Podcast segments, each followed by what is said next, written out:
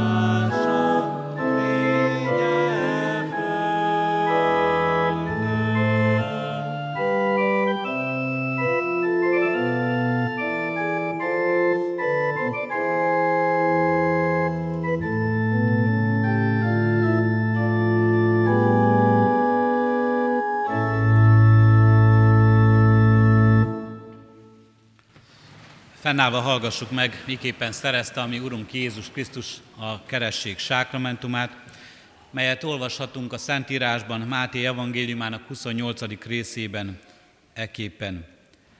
Nekem adatott minden hatalom menjen és földön. Menjetek el tehát, tegyetek tanítványán minden népet, megkeresztelve őket az atyának, a fiúnak és a Szentléleknek nevében, tanítva őket, hogy megtartsák mindazt, amit én parancsoltam nektek, és íme én veletek vagyok minden napon a világ végezetéig. Eddig az írott ige. Kedves szülők, kedves keresztülők, hallgassátok meg még Isten igéjét, amint szól hozzátok a példabeszédek könyvének 18. részéből, a 10. versből eképpen. Erős torony az Úr neve, odafut az igaz, és oltalmat talál. Foglaljatok helyet, testvéreim. Erős torony az Úr neve, odafut az igaz és oltalmat talál. Ez az ige különösen kedves is nekünk, kecskemétieknek, és különösen közel áll a mi szívünkhöz, kecskeméti reformátusoknak, hiszen ha kimegyünk és kimehetnénk most a felújítás miatt, ezt nem tehetjük meg ide a torony elé, a torony alatti kijáratnál, és fölnéznénk, akkor kőbe vésve találjuk 1683-ból az építők kőbe vésve tették oda ezt Torus robusta nomen Jehova. Erős torony az Úr neve. Ez a templom tornyának úgymond igéje, jelmondata. A templom tornya hirdeti az Isten jelenlétét, nagyságát, szeretetét és dicsőségét, és a templom tornyán kőbe vésve hirdeti ez az ige mindenkinek, aki az Isten keresi, hogy bátran jöjjön, keresse az Urat. Erős torony az Úr neve, oda fut az igaz, és oltalmat talál. Szól ez a biztatás, szól ez a tanítás, szól ez a jó tanács. A példabeszédek nagyon sok jó tanácssal szolgál nekünk, sőt, azt mondhatjuk, hogy a példabeszédek könyve is nagyon sok jó tanácssal szolgál nekünk. És a Szentírás egyéb más helye is, és valójában azt mondjuk, hogy az életünkben nagyon sokan vannak, akik jó tanácssal szolgálnak nekünk, mit és hogyan tegyünk, hogy az életünk boldogabb legyen, sikeresebb legyen, jobb legyen. Vagy kedves szülők, ti már gyakorlott szülők vagytok, hiszen van, ahol a negyedik gyermeket is kereszteljük most, de mégis hány és hány jó tanács érkezik hozzátok, hogy hogyan is kell nevelni ezt a gyermeket, mit is kell vele tenni, hogy az élete az sikeres és jó legyen. Az Úr nevéről szól ez a jó tanács, és az Úr neve számtalan módon jelenik meg a Szentírásban előttünk. Az Isten nevei mind-mind el akarnak mondani róla valami fontos tulajdonságot. Egy-egy jellemzőjét teszik hangsúlyossá, a neve kötelez, a neve leírja, hogy mit is gondolunk mi az Istenről, ahogyan ezt ő maga jelenti ki, vagy ahogyan mi illetjük ezekkel a nevet, nevekkel. Egyik sem írja le őt tökéletesen, de egyik név sem fölösleges, azt mondhatjuk. Nevezzük az Úristent örökkévalónak, hogy ő nem teremtetett, hanem mindig, mindenkor volt, van, és jelen való lesz a jövendőben is.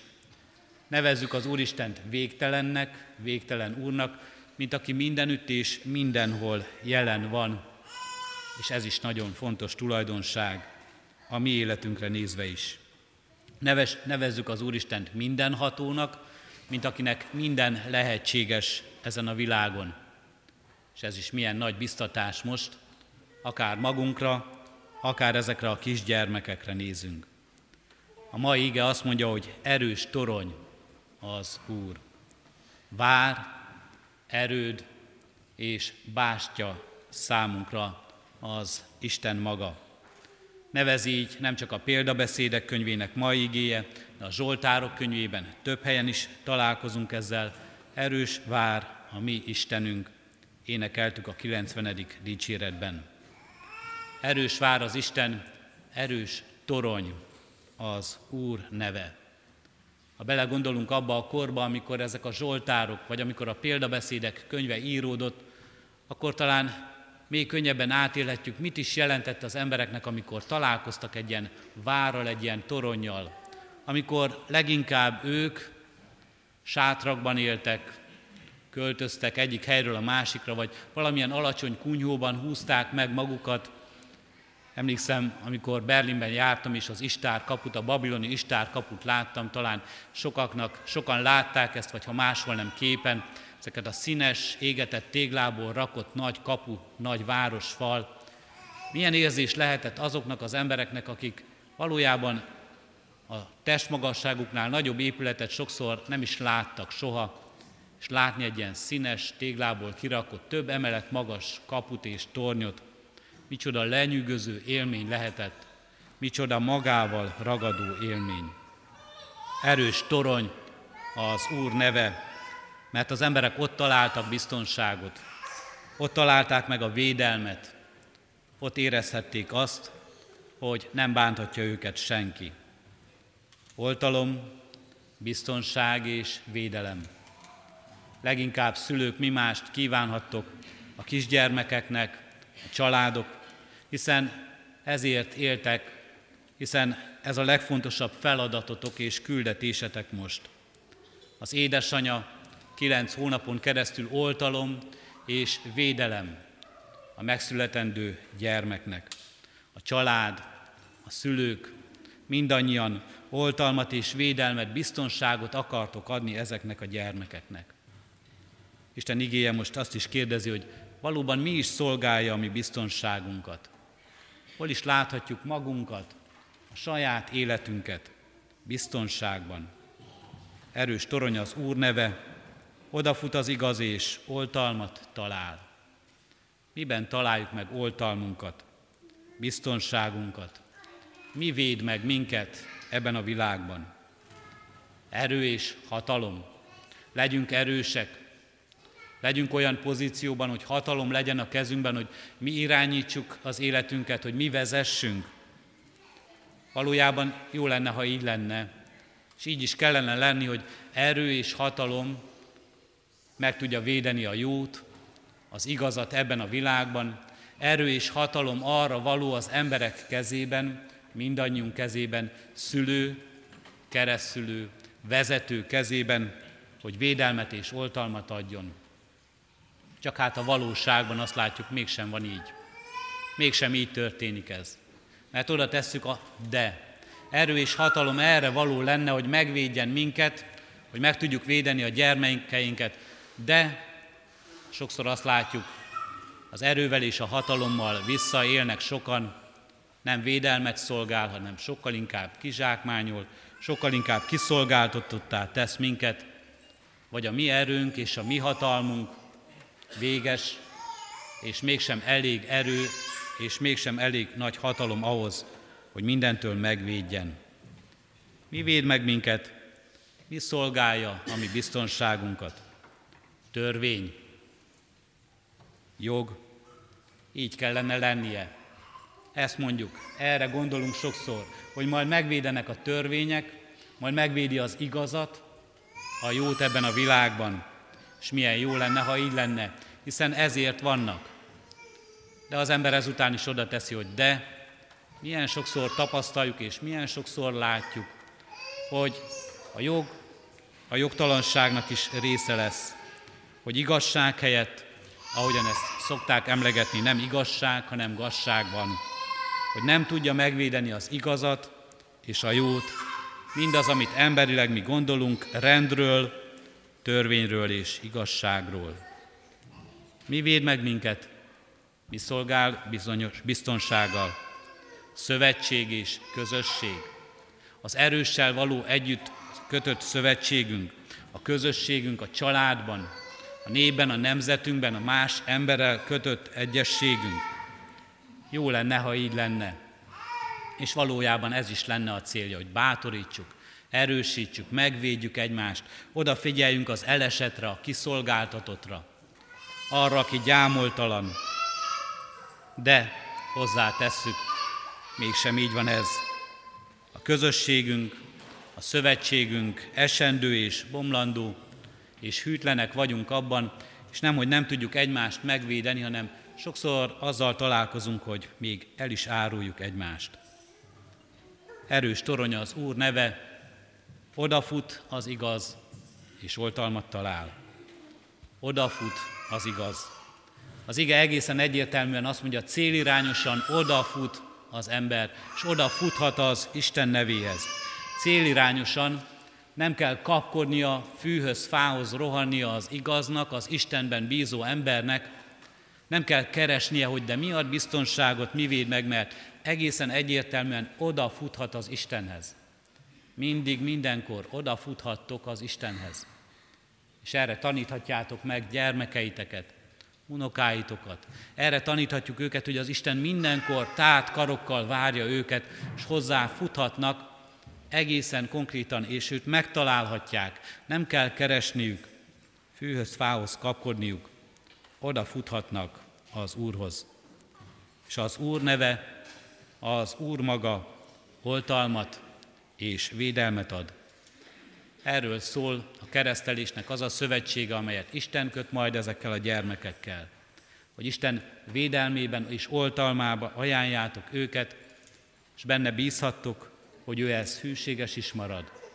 Az ő szeretetével, irgalmával, erejével és hatalmával azon van, azon munkálkodik, ahogyan azon munkálkodott minden mai napig is, hogy ezek a gyermekek oltalmat, biztonságot, békességet találjanak. Nálatok szülőknél, keresztülőknél, családoknál, ebben a közösségben, ebben a világban. Oltalmat, megtartatást kínál az Isten. Megtartást ad. Most és mindörökké.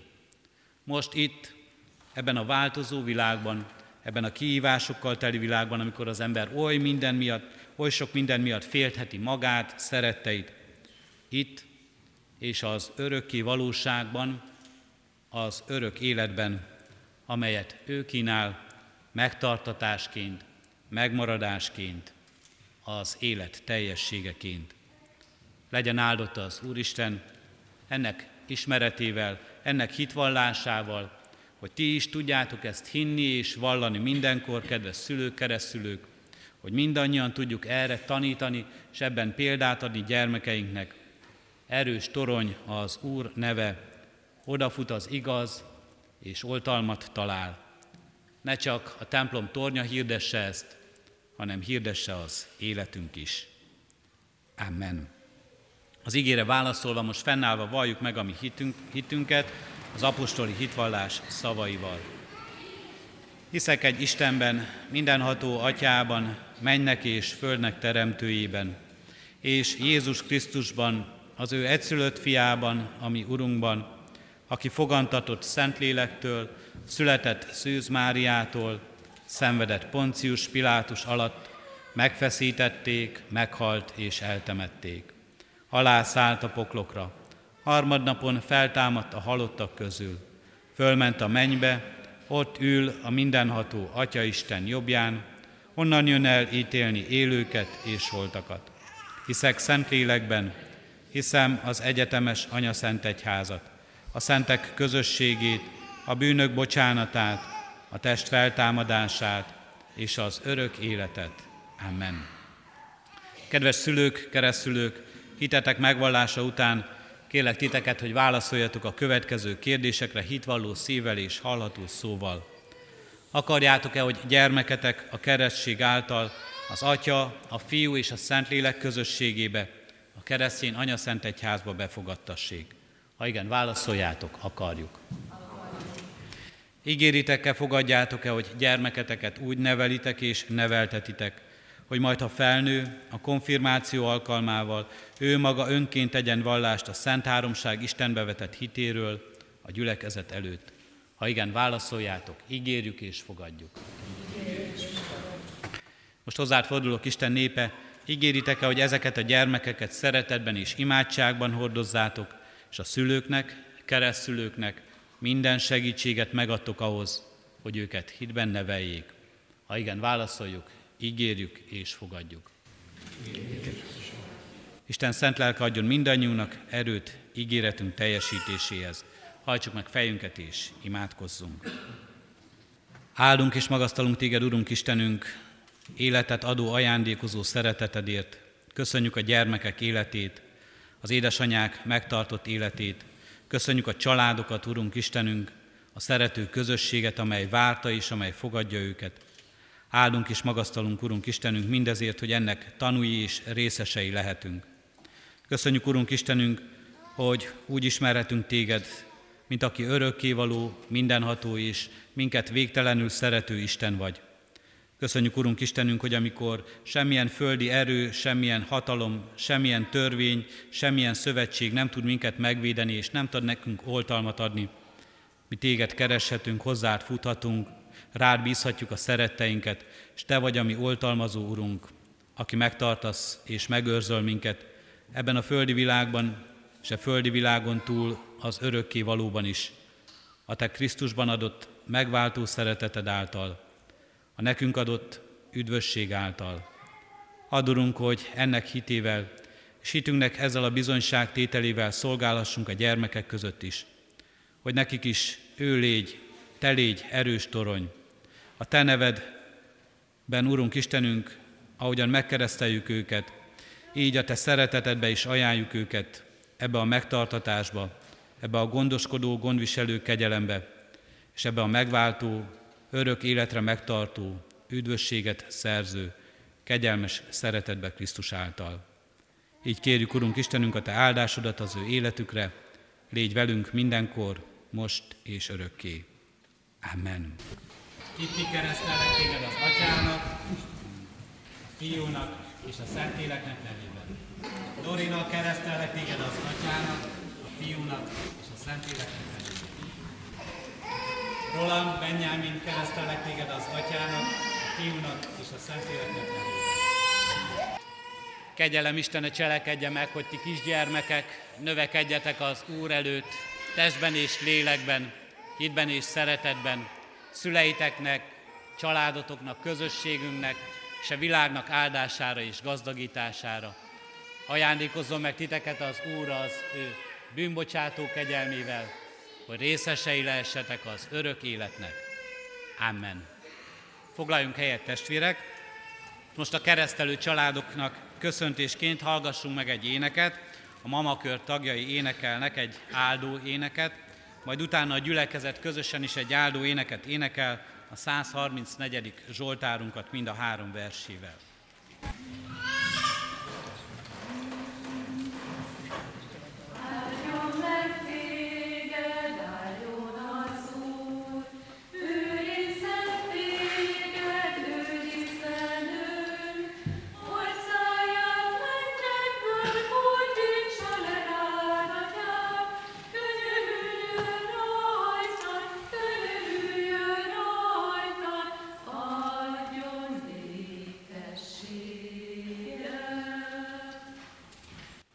134. Zsoltárunkat énekeljük, mi is, áldás kívánással is. A 134. Zsoltárunk mind a három verszakát.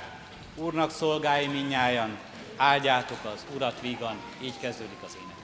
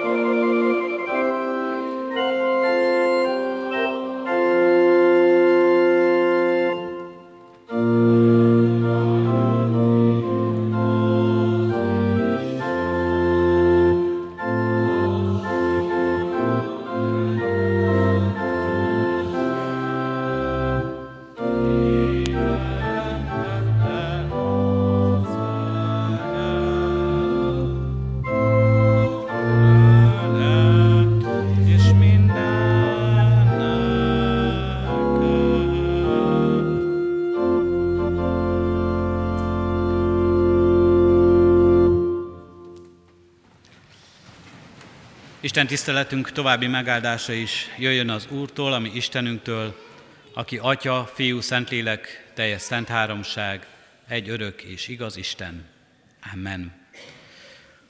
Isten igét olvasom, kedves testvéreim, Márk evangéliumának 12. részéből, a 13. verstől a 17. versig terjedő ige szakaszból, és ezt az igét az ő szent lelke segítségül hívásával kívánom magyarázni előttetek.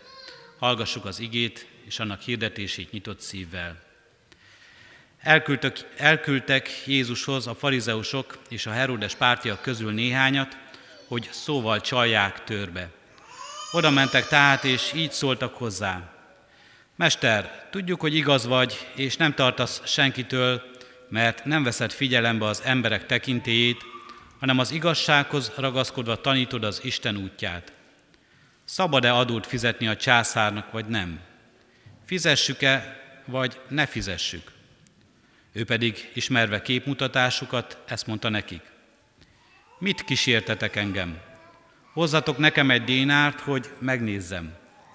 Hoztak egyet, és akkor Jézust megkérdezte, ki ez a kép, és ki ez a felirat? Ők pedig így feleltek, a császáré. Ekkor Jézus ezt mondta nekik, adjátok meg a császárnak, ami a császáré, és az Istennek, ami az Istené.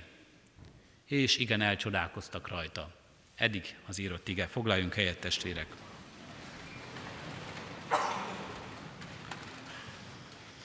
A császárnak, ami a császári, és Istennek, ami az Istené.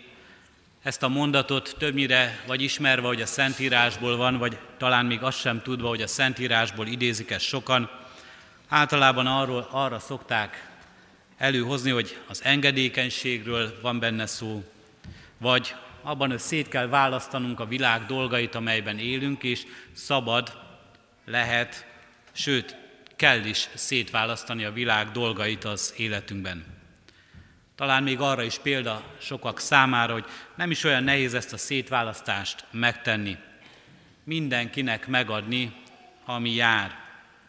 Vagy ahogyan a híres közmondás mondja, a kecske is jól lakik, és a káposzta is megmarad.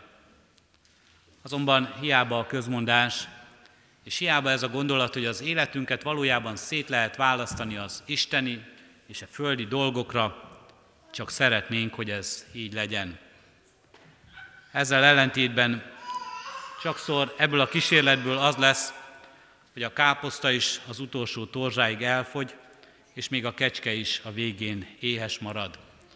Hogy minden összekuszálódik az életünkben, és valójában senki sem jár jól ezzel. Az a helyzet, amelyben Jézus keveredik, valójában valóban egy csapda helyzet. Az írás, egy írástudó kelepcét akar állítani Jézusnak, és ezért kérdezi őt az adófizetésről, a császárnak befizetendő napi fejadóról. Igazi csapda kérdés ez. Ha Jézus igennel felel, akkor azonnal az a vád éri, hogy kiszolgálja az elnyomó római pogány hatalmat. Ha viszont nemmel válaszol, akkor ő egy forrófejű lázadó lesz, aki egy táborba kerül azokkal, akik az adófizetés megtagadásával is kifejezésre juttatják, hogy a római hatalom illegitim, és egy forradalmár lesz belőle, egy nagy ellenálló. A provokáló írás tudó bizonyára büszke lehetett erre a kérdésre és erre a csapdára. Talán nem is egyedül tervelte ezt ki, talán sokat gondolkoztak ezen, hogy hogyan lehetne Jézust jól törbe csalni, amiben egyszerűen nem adható jó válasz. Ez a klasszikus helyzet, ha van rajta sapka, akkor az a baj, ha nincs rajta, akkor az, ha igennel válaszol, az a baj, ha nemmel, akkor az. Az adófizetés, mint jelképes cselekedet itt azért válik konkrétan fontossá, mert ez egy szimbólummá lesz ebben. A római megszálló hatalom részére kellett kifizetni ezt az adót. Kétszeresen is fájdalmas volt ez Jézus kortársai számára. Nem csak azért, mert adót kellett fizetni, ami ma is sokak számára egy fájdalmas és elkerülendő dologgá lesz, hanem azért, mert mindezt nem saját maguknak fizették, úgy érezték, hanem egy megszálló, a római császárt szolgáló nagy birodalomnak, és valójában ezzel is kifejezte a birodalom a megszállottak megaláztatottságát és kiszolgáltatottságát. És mindezt tetézte mindaz, hogy ezt a római pénzben kellett megfizetni. Abban a pénzben, amely számukra a bálvány imádást is jellemezte. A pénzérbe ott hordozta magán a császár arcképét, és egy felirat volt rajta, amely arról szólt Tiberius Cézár Augustus, az isteni Augustus fia. Isten káromlás szövege, Isten gyalázás, bálvány imádás, mindaz, amit ez a pénz kifejezett, megaláztatás, kiszolgáltatottság kifejeződése. Sok minden nyomorúság, amely mind-mind a lázadást hívta elő is, amely mind-mind az igazságtalanság érzétét adta Jézus kortársainak. Ebben jön a kérdés, kell-e, lehet-e, szabad-e adót fizetni a császárnak? Mit mond, mit tesz Jézus?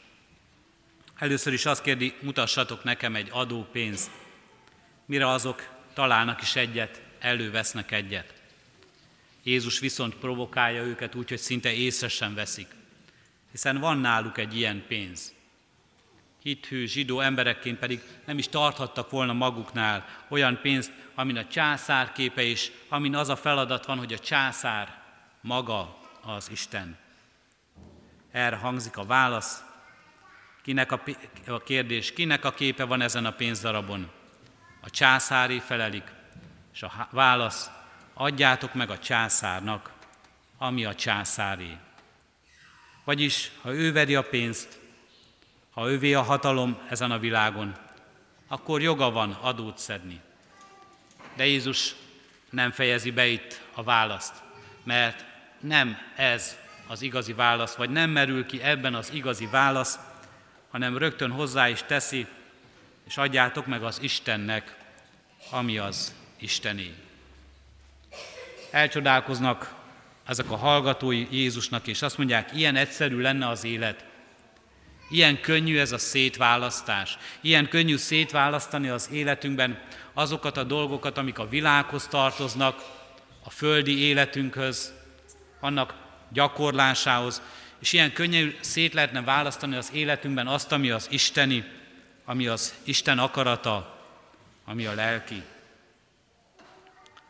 A 21. századi ember, a modern ember olvasata is gyakran az, hogy természetes, hogy Jézus elválasztja ezeket egymástól.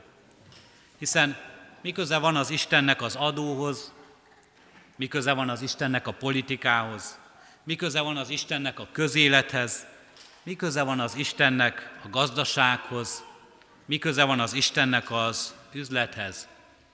És még igazolva is látja magát Jézus szavaiban, mintha két külön világban élhetne az ember, külön világ egy a császári, a császár világa, amelybe az állam tartozik, az adó, a vállalkozás, az oktatás, az egészségügy, a törvényhozás, a politika, a pénz, a karrier, a hatalom, a realitások, a mindennapok világa.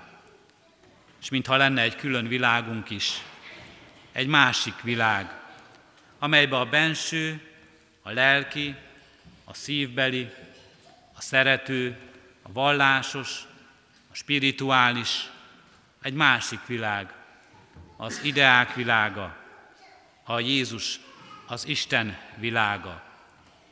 És azt mondjuk, lám még Jézus is szétválasztja ezeket. A császárnak, ami a császári, a hétköznapokban, a földi életünknek az, ami ahhoz kell, és minden, ami azt szolgálja, ügyeskedés, adófizetés vagy adó elkerülés, karrierépítés, minden, ami ahhoz szolgál, hogy itt ebben a világban adjuk meg a földinek, ami a földi, és szétválasztható egy másik, egy nem hétköznapi világ, mondjuk a vasárnapok világa, az ige hirdetés hallgatása, a templom, az imádság, a lelki élet világa. Valójában ezzel el is érkezünk a modern világunk, és talán a mai kereszténység csapdájához is. Mert hogy ne gondoljuk azt, hogy mi ettől mentesek lennénk. Vannak olyan emberek, akik ezt az egyszerűséget, ezt a végletekig leegyszerűsített életet szeretnék élni ebben a világban, ahol egészen egyértelműen láthatják, mi az, ami a hétköznapokhoz tartozik és ott megengedhető, és mi az, ami az Istenhez tartozik, és rendkívüli és ott megengedhető. Mire gondolok? Sokszor érezzük ma is, hogy vannak akiknek az az elvárása, hogy az igazi keresztény embert nem érdeklik az anyagi javak, nem érdekelheti üzlet, nem, ér, nem érdekelheti igazi megélhetés, csak a lelki dolgokkal kell és szabad törődnie. Micsoda végletes megoldás, micsoda végletes gondolat. És az ilyen ember elhanyagolja sokszor önmagát, elhanyagolja a rábízottakat, a családját, vagy még a szeretteit is, csak a lelkiekkel, csak az Istenivel és semmivel, ami földi, mert minden, ami földi, az rossz, megromlott, az utálatos és elvetendő ebben a világban. Micsoda végletes gondolat, a lónak milyen két oldala ez, amelybe az ember, a keresztény ember is sokszor beleeshet. A keresztény embernek semmi köze nem lehet politikához, üzlethez, vagy egy másik véglete ennek. A keresztény ember, ha közélettel vagy politikával foglalkozik, akkor az csak egyetlen egy politikai párt, egyetlen egy oldal tudja hitelesen képviselni, senki más és semmi más, csak az, amit én magam is jóvá hagyok és jóvá írok. Micsoda végletes gondolat, az igazságnak kiszolgáltatása, kiszolgálása, magunk szerint, magunk akarata szerint alkalmazása. Van, akik szívesen visznek el minden ügyet ilyen végletekig. És egy ilyen igen-nem állásfoglalásában kívánják az Istennel azonosítani az ügyeiket, az Isten iránti hűséggel képviselni azt, és hirdetni azt, hogy ők igazak. És bezárják az Istent is az ügybe, az emberi ügyeikbe. Jézus Krisztus azt mondja ebben a válaszban, adjátok meg a császárnak, ami a császári, és az Istennek, ami az Istené. Az ott lévők közül mindenki tudta, hogy a pénzen, amit elő fognak venni, a császár képe lesz. A császár képe van erre a pénzérmére ráveretve, és ezért az övé az adóban kérheti, és számon kérheti rajta. A világ rendje és a világ törvénye ez. De a Jézus hallgatók, a Jézussal beszélgetők közül azt is tudta mindenki, hogy a Biblia kijelentése, a Biblia első szavai között az is ott van, hogy az Isten a maga képére és hasonlatosságára teremtette az embert. Rajtunk az Isten képe van az Isten képmásai vagyunk. Ha a pénzen a császár képe van, mi rajtunk az Isten képmása van, és az Isten képe van. Ezért a mi emberi életünk teljes egzisztenciájával, teljes egészében Isten képmása. Vagyis az emberségemet az Istennek kell felajánlani. Őt teljes odaadással szolgálni. Neki tartozom ezzel, az életemmel, a mindennapjaimmal, az egésszel. Az ember minden ember teremtésénél fogva Istené, mert Isten képét hordozza. Tartozunk hát neki, hogy ránézzünk, hogy ránézve, azaz vele közösségben éljünk, hogy valamit a lényéből visszatükrözzünk, bibliai kifejezésével, dicsőségét sugározzuk ebben a világban. Így töltjük be azt, hogy adjátok meg Istennek, ami az Istené. És ez nem a 50-50, hogy a császárnak is és az Istennek is kétes értékű bölcsessége, hanem azt tanítja Jézus, hogy a keresztény ember egy adott földi közösség tagjaként, egy család tagjaként, szülők gyermekeként, gyermekek szüleiként, családjában, gyülekezetében, városában, népében, az egész emberségében egy földi közösség tagjaként felelősséggel tartozik. Felelősséggel tartozik a rábízottakért, Istentől rendelt felelősséggel. Isten adja nekünk a gyermeket és a szülőt, és a közösséget, amelyben megélünk. És ebbe a felelősségünkbe tartozik az adófizetés, a világ rendjének megtartása, a másik ember életének tisztelete. Ám ennél sokkal erősebb az a kötelék, amelyről Jézus itt még beszél, amely őt Isten képmásaként a teremtőjéhez köti, a teremtőjéhez kapcsolja.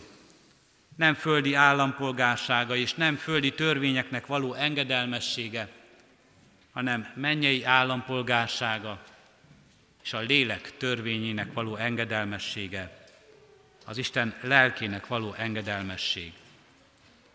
Adjátok meg a császárnak, ami a császári, és az Istennek, ami az Istené, és ha az Istennek megadjátok, ami az Istené, akkor nem kell aggódnotok, és nem kell, hogy rossz érzésetek legyen, hogy adósai maradtok a császárnak, a földinek, önmagatoknak, a szeretteiteknek, akkor minden törvényt betöltöttetek. Isten ajándékozzon meg minket bölcsességgel, ennek felismerésére a mindennapjainkban, a hétköznapokban is, a hétköznapi törvények követésében. Szülőként, gyermekként, családban, s mágis közösségben, mindenütt. Amen. Helyünkön maradva hajtsuk meg fejünket és imádkozzunk. Urunk Istenünk, bocsáss meg nekünk, hogyha süket a fülünk, a vakok a szemeink, és kemény a szívünk ahhoz, hogy megértsük a Te törvényedet, felismerjük akaratodat, meghalljuk szavadat és tudjuk követni azt. Bocsáss meg nekünk, Urunk Istenünk, ha csak földi törvények, vagy ha még inkább csak saját öntörvényeink irányítják az életünket, ha magunk akaratát követjük, ha ebben látjuk a rendjét az életünknek, és ebben keressük boldogságunkat és boldogulásunkat. Kérünk és könyörgünk, Urunk Istenünk, tégy csodát velünk, tenyisd meg fülünket, nyisd fel szemünket, teted élővé és elevenné szívünket, hogy befogadhassunk téged, a te akaratodat, a te törvényedet, és láthassuk magunkat gyermekeidként, a te teremtményeidként, és láthassuk ebben életünknek értelmét és célját, hogy a te dicsőségedre éljünk, és a te akaratod szerint szolgáljunk, szolgáljunk a ránk bízottaknak, mindazoknak, akiket szeretünk, mindazoknak, akiknek szeretetéből élhetünk, mindazoknak, Urunk Istenünk, akikért felelőssé tettél minket. Adja ez nekünk, Urunk Istenünk, bölcsességet, napról napra megújuló szeretetet, türelmet, kitartást és odafigyelést, odaszánást és áldozatvállalást. Így visszük elé, Urunk Istenünk, szeretteinket közel és távolban. Így visszük elé, Urunk Istenünk, a nehézségben, betegségben, testi-lelki szenvedésben élőket, a kiszolgáltatottakat, az üldözötteket, az otthontalanokat, a hazát keresőket, Adorunk, hogy benned mind-mind megnyugvást, szabadítást, gyógyulást, életet találjanak és találjunk. És használj ebben, Urunk Istenünk, minket a Te lelked vezetésével, hogy a mi életünk, ami benned való megtaláltatásunk, az, hogy mi benned megtaláltuk, Urunk Istenünk, az életet, az örökkévalót, ezt tudjuk felmutatni, erről tudjunk bizonyságot tenni, szavainkkal, cselekedetünkkel, a Te dicsőségedre neked szentelt életünkkel. Hallgass meg Krisztusért. Amen. Fennállva együtt is imádkozzunk. Mi atyánk, aki a mennyekben vagy, szenteltessék meg a Te neved. Jöjjön el a Te országod, legyen meg a Te akaratod, amint a mennyben, úgy a földön is. Mindennapi kenyerünket add meg nékünk ma, és bocsásd meg védkeinket, miképpen mi is megbocsátunk az ellenünk védkezőknek. És ne vigy minket kísértésbe, de szabadíts meg a gonosztól, mert Téd az ország, a hatalom és a dicsőség, mind örökké. Amen.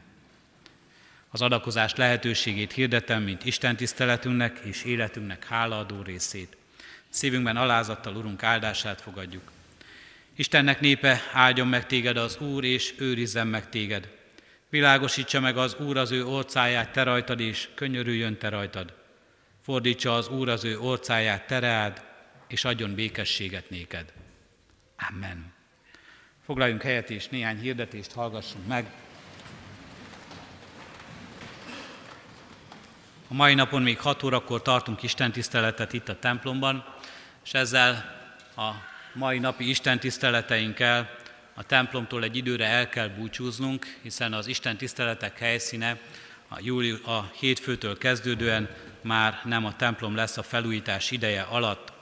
A hétközi alkalmakat, a reggel 418-as állítatokat, a szombat esti 6 órai hétzáró istentiszteletet, valamint még a vasárnap 6 órai istentiszteletet is innentől holnapi naptól kezdődően a gyülekezeti központban, itt a Kálvin téren fogjuk tartani. A vasárnapi 9 órai és 11 órai istentiszteleteinket pedig majd az új kollégium dísztermében. Az új kollégium díszterme lifttel is megközelíthető, ezért hívunk és várunk mindenkit szeretettel, és biztatunk mindenkit, hogy éljünk ezzel a lehetőséggel, bár a templomot most átadjuk a felújítást végző munkásoknak, kérjük, hogy Isten áldja meg az ő munkájukat, óvja, védje őket ebben a munkában, de nem jelenti azt, hogy a templom ajtók bezárásával az Isten üzenete is bezáródna az életünkben, és Isten maga is bezárná az ajtajait. Isten igéjével, közösségével hív és keres minket továbbra is ebben az időben. Az új kollégium dísztermében élhetünk ezzel a lehetőséggel. Szeretettel hirdetjük a testvéreknek, hogy elkezdődnek a nyári táboroknak a sorozatai. A hirdető lapon bővebben is tájékozódhatunk ezekről. Kérjük, hogy odahaza egyéni csendességünkben, imádságunkban emlékezzünk meg azokról, akik ezekben a táborokban szolgálatot vállalnak, vagy résztvevők, hogy lehessen ez valóban ne csak testi kikapcsolódás, de lelki feltöltekezés és a megújulásuk helyszíne is. Így imádkozzunk ezekért a táborokért, amelyek akár a gyermekek, ifjúság között, akár a gyülekezet más részeiben történnek majd meg, Emmaus házban vagy bárhol szerte ebben az országban, a Kárpát-medencében. Sok ilyen tábor van, van még olyan, amire jelentkezni is lehet, a templom kiáratainál erről is találunk ismertetést.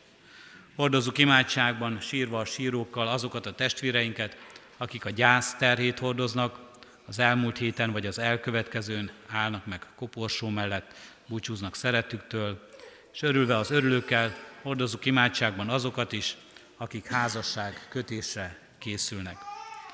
Templomunk felújításának és az arra való adakozásnak a lehetőségét hirdetjük a testvéreknek. Köszönjük mindazoknak, akik eddig ezt a felújítási munkát támogatták. Eddig ebben az évben több mint 5 millió 300 ezer forint gyűlt össze közadakozásban a templom felújítására. Várjuk továbbra is az adományokat, és végezhetjük ezt az adakozásra való buzdítás szolgálatán keresztül is. Biztassuk azokat, az ismerőseinket, körülöttünk élőket, akik erre adakozhatnak és szívesen megteszik ezt, hogy valóban segítség templomunk megújulását. Az Úr legyen a mi gyülekezetünknek őriző pásztora, tartsa meg életünket, áldja meg közösségeinket. Isten tiszteletünk végén az 501. dicséretünket énekeljük, az 501. dicséretünket, mely így kezdődik, adjunk hálát az Úrnak, mert érdemli.